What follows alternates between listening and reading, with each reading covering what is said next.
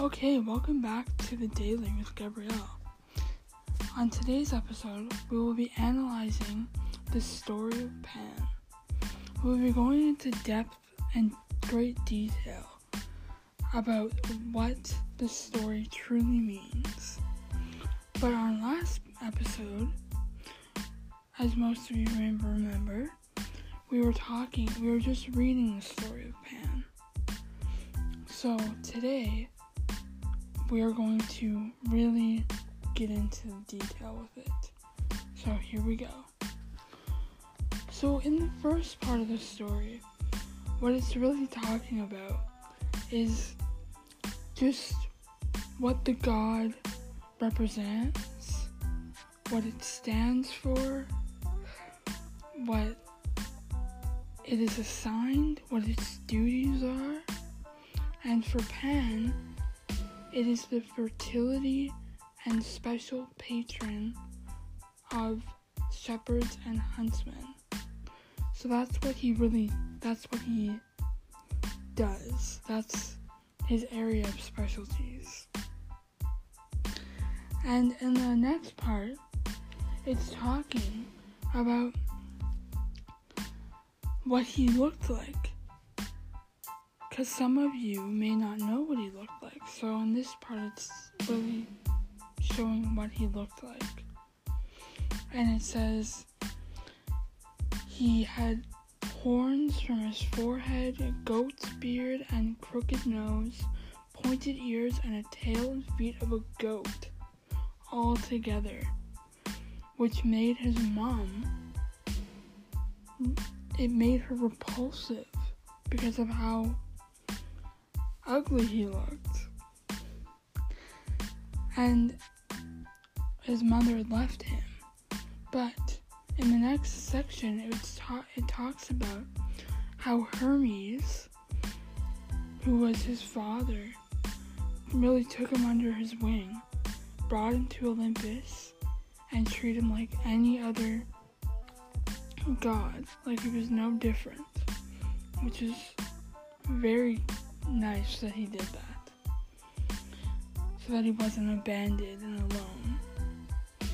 And the next part, it talks about some of the things that happened to him, some of his favorite pastimes, and some of those include going through the caves and the mountains and over rocks to just explore.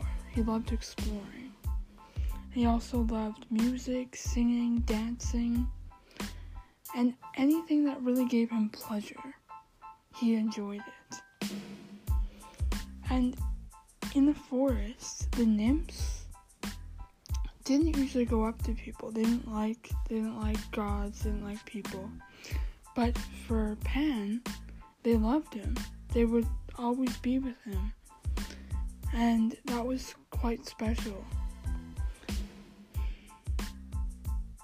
And for the next part, it talks about how Pan actually made his pan pipe. And how he did it was he cut reeds to uneven lengths and he put them together. And he was trying to create the sound that he had heard. And he figured that this is a way to do it, so that's what he did and he created the same sound, and that is what he played all the time. And Pan was an amazing guard for the shepherds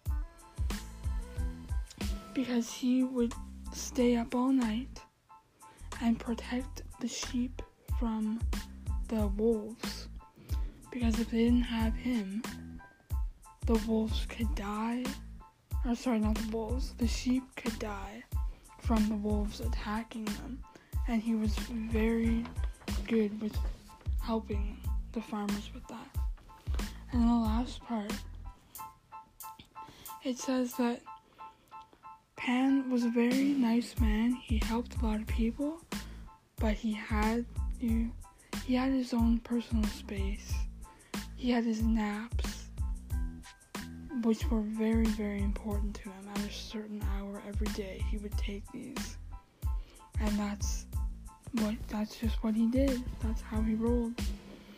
And so that's that's all I have for now. That's the end of our series of the Greek god Pan. So I'll see you guys next episode. Next episode we will be on to our regular scheduled programming. And next episode we will be talking about how the old topic of technology. We're going to be talking about technology and how that may affect students, parents, teachers, people around the world. And that's what we're going to be doing next episode. So stay tuned for that. Thanks for listening. Bye.